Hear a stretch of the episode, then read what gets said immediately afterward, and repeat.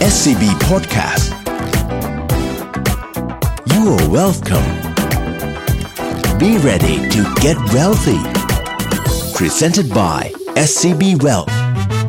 สวัสดีครับพบกับ You are welcome Podcast วันนี้อยู่กับผมดร.โจ๊กเจริญพลพฤกษาเมธานันท์ครับสวัสดีค่ะพลอยกมลชนกรามโกมุตค่ะ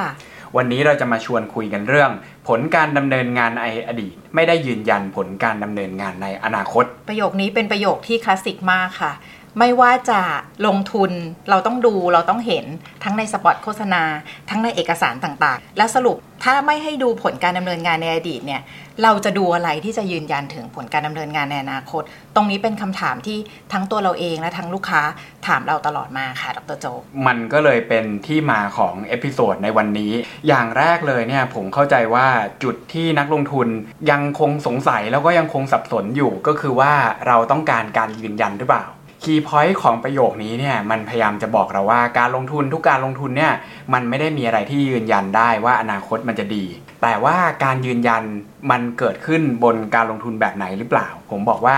การยืนยันเนี่ยส่วนใหญ่ก็คือมักจะเปรียบเทียบได้ถ้าในเชิงของการเงินเนี่ยเหมือนการประกันคือเมื่อไหร่ก็ตามที่เราอยากให้สินทรัพย์เนี่ยยืนยันผลตอบแทนได้เราก็จะมีต้นทุนในการประกันความเสี่ยงของตรงนั้นออกไปอ๋อคล้ายๆกับที่พวกบริษัทประกันเขามีแบบสูตรของเขาถูกต้องก็คือมีคนที่รับซื้อความเสี่ยงของเราแล้วเราก็จ่ายค่าประกันตรงนั้นก็จะสามารถยืนยันได้เพราะฉะนั้นสิ่งที่จะเกิดขึ้นหลังจากการยืนยันก็คือความผันผวนของสินทรัพย์นั้นเนี่ยมันจะหายไปเพราะฉะนั้นถ้าเราคิดกลับมาก็คือบอกว่าถ้าเราต้องการให้การลงทุนเนี่ยมันมีการยืนยันผลตอบแทนไปเลยมันก็จะไม่ลงถูกต้องแต่มันจะไม่ขึ้นด้วยนะนั่นคือสิ่งที่เราต้องการหรือเปล่าจริงๆมันก็คือไม่มีอะไรเป็นสิ่งยืนยันอะไรในอนาคตหรอกอันนี้มันปรับกับเรื่องอื่นๆด้วยแหละมันไม่ใช่เฉพาะเรื่องการลงทุนเพราะอย่างเราเดินไปเนี่ยเรายังไม่รู้เลยว่าเราจะเดินไปตกท่อหรืออะไรหรือเปล่าถูกไหมคะถูกต้องครับแต่ถ้าเกิดเราบอกว่าเราอยากจะประกันความเสียหายตรงนี้ไว้เนี่ยเราก็อาจต้องบอกว่าอ้าวเราก็ทำประกันไว้สมมุติว่าถ้าเกิดเราเดินแล้วเราหกล้มอ่าแล้วก็มีจ่ายค่าถุงพยาบาลให้เราก็จะมีความกล้ามากขึ้นแต่ก็อย่างที่บอกการยืนยันว่าเราจะไม่เสียหายจากเหตุการณ์ใดเหตุการณ์หนึ่งเนี่ยก็มีต้นทุนเสมอเพราะฉะนั้นก็อาจจะทำให้เราไม่ได้ผลตอบแทนอย่างที่เราคิดไว้ก็ได้ครับงั้นถ้าเกิดเราพูดมาถึงตรงนี้เนี่ยก็คือแปลว่าเราจะไม่ดูผลตอบแทนในอดีตเพราะว่ามันยืนยันไม่ได้ในเมื่อตรงนั้นยืนยันไม่ได้เนี่ยเวลาเรามานั่งเลือกว่าเราจะซื้ออะไรเราจะลงทุนอะไรเนี่ยเราควรจะดูจากอะไรเพราะบางทีเนี่ยเราเองก็อ่านเอกสารจากในเว็บไซต์ฟังโฆษณาแล้วก็ฟังจากกูรูต่างๆหรือแม้กระทั่งลูกค้าเวลเนี่ยที่มี อาร์ เอ็ม ดูแล อาร์ เอ็ม ก็มักจะกางเอกสารที่โชว์ถึงโปรไฟล์การดำเนินงานในอดีตให้ดูเพราะฉะนั้นเราควรจะดูอะไรคะจริงๆแล้วส่วนตัวเนี่ยผมบอกว่าผลการดำเนินงานในอดีตไม่ได้ยืนยันผลการดำเนินงานในอนาคตนะครับแต่ว่าไม่ได้หมายความว่ามันไม่ได้บอกอะไรเลยมันก็บอกบางอย่างกับเราเหมือนกันผมอยากจะให้คุณพลอยแล้วก็ท่านผู้ฟังเนี่ยคิดตามกันไปว่าผมเชื่อว่าสิ่งที่เราควรจะต้องรู้เนี่ยก็คือสามเรื่องอย่างแรกเลยก็คือผลการดำเนินงานในอดีตเนี่ยมันบอกความสัมพันธ์ของการลงทุนที่เรากำลังจะไปลงทุนกับการเปลี่ยนแปลงของเศรษฐกิจแล้วก็พื้นฐานของตลาดการเงินอันนี้มันบอกเราได้อย่างเช่นสินทรัพย์นี้เป็นสินทรัพย์ที่มักจะปรับตัวขึ้นในช่วงที่เศรษฐกิจดีหรือว่าสินทรัพย์นี้มักจะเป็นสินทรัพย์ที่ปรับตัวลงในช่วงที่เศรษฐกิจดีอันเนี้ยมันมีคาแรคเตอร์ของมันที่มันสามารถบอกได้จากอดีตส่วนข้อสองก็คือปัจจุบันเนี่ยปัจจุบันจะบอกแนวโน้มของสินทรัพย์นี้อย่างเช่นคิดง่ายๆก็คือถ้าเป็นช่วงที่ก่อนโควิดเราอาจจะบอกว่าการลงทุนที่ดีอาจจะเป็นการลงทุนในอสังหาริมทรัพย์กองทุนโครงสร้างพื้นฐานมีรายได้เพิ่มเข้ามาบ้างนะครับแต่ว่าถ้าเกิดเป็นหลังโควิดเนี่ยหลายคนก็จะเริ่มรู้ตัวแล้วว่าภาพมันเปลี่ยนแปลงไปพื้นฐานของการลงทุนในลักษณะนี้อาจจะไม่ได้ดีมากแนวโน้มก็อาจจะยังไม่กลับมาฟื้นตัวเหมือนเดิมนี่คือสิ่งที่ปัจจุบันบอกเรานะครับโดยที่เราจริงๆแล้วถามว่าอดีตมันอาจจะบอกว่าบวกหกบวกเจ็ดทุกปีนะแต่ว่าอนาคตเนี่ยอาจจะไม่ได้เป็นแบบนั้นเพราะว่าปัจจุบันมันกำลังบอกเราอยู่แล้วว่าแนวโน้มเปลี่ยนไปแล้วถูกต้องครับคืออดีตมันมาบอกถึงความสัมพันธ์แล้วปัจจุบันบอกแนวโน้มโอเคแล้วถ้าเกิดอนาคตนะคะเราจะมองไปถึงอนาคตอ่ะมันต้องมองอะไรส่วนอนาคตเนี่ยผมเชื่อว่าเป็นอย่างที่สามอนาคตต้องบอกตรงๆนะครับไม่มีใครสามารถรู้อนาคตได้ขนาดนั้นเพียงแต่ว่าเราต้องเข้าใจก่อนว่าทำไมเราถึงไม่รู้อนาคต ไม่ใช่เป็นเพราะว่าเราไม่ใช่หมอดูนอสตราดามุสอะไรนะครับแต่ว่าการที่เราไม่รู้อนาคตเนี่ยเป็นเพราะว่าเราไม่สามารถเดาใจสังคมทั้งหมดได้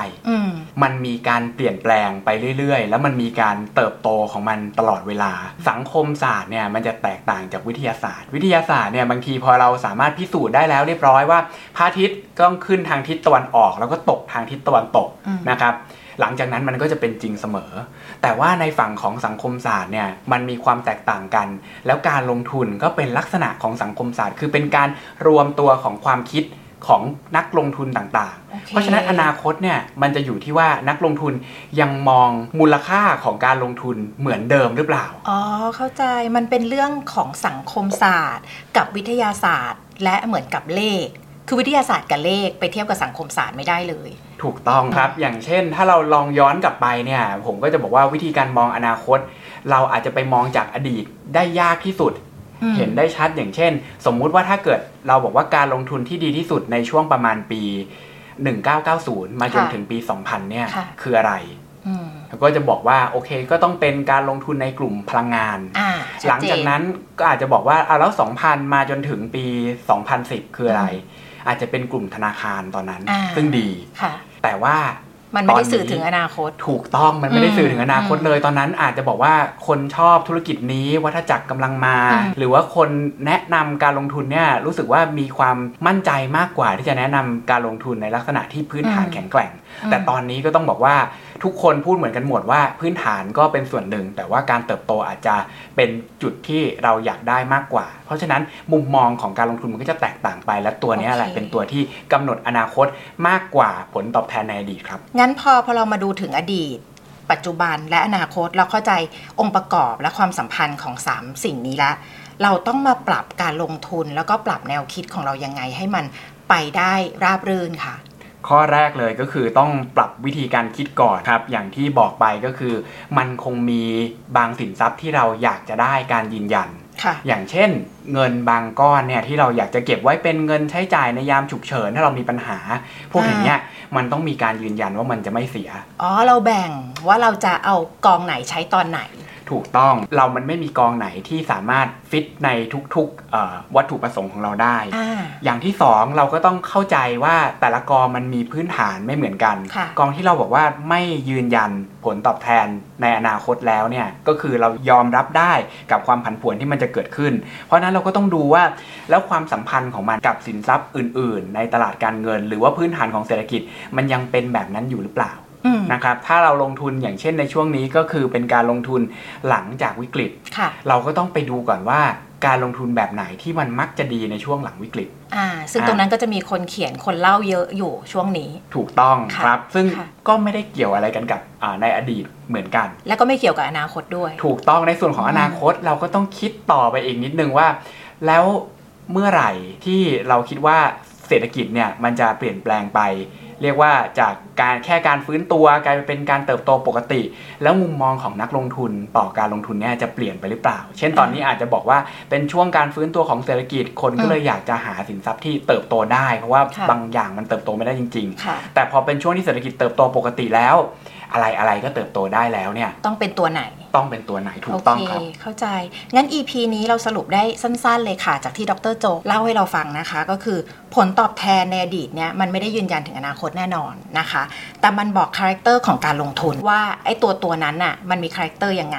และสิ่งที่สำคัญจริงๆเลยมันคือการรับความผันผวนให้เข้ากับจังหวะและสถานการณ์ในปัจจุบันมากกว่าถูกต้องครับก็หวังว่าสัปดาห์นี้ท่านผู้ฟังจะได้รับข้อคิดดีๆแล้วก็เทคนิคในการลงทุนแล้วก็เคล็ดลับทางการเงินจากเราไป